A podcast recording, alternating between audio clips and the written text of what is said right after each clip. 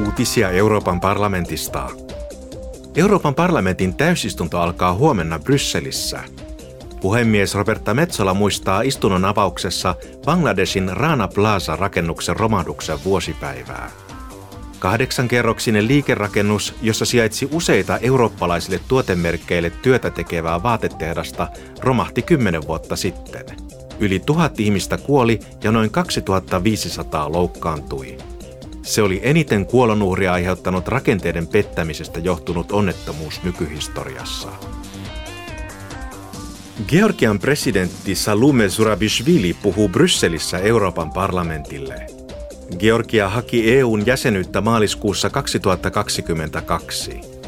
Eurooppa-neuvosto totesi vuosi sitten olevansa valmis myöntämään Georgialle ehdokasvaltion aseman, kunhan komission lausunnossa täsmennetyt ensisijaiset tavoitteet on saavutettu.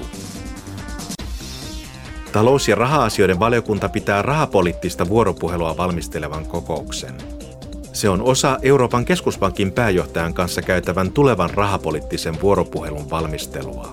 Huomenna MEPit keskustelevat ajankohtaisista rahapoliittisista kysymyksistä ja keräävät näkemyksiä rahapolitiikan johtavilta asiantuntijoilta. Uutiset toimitti Euroopan parlamentti.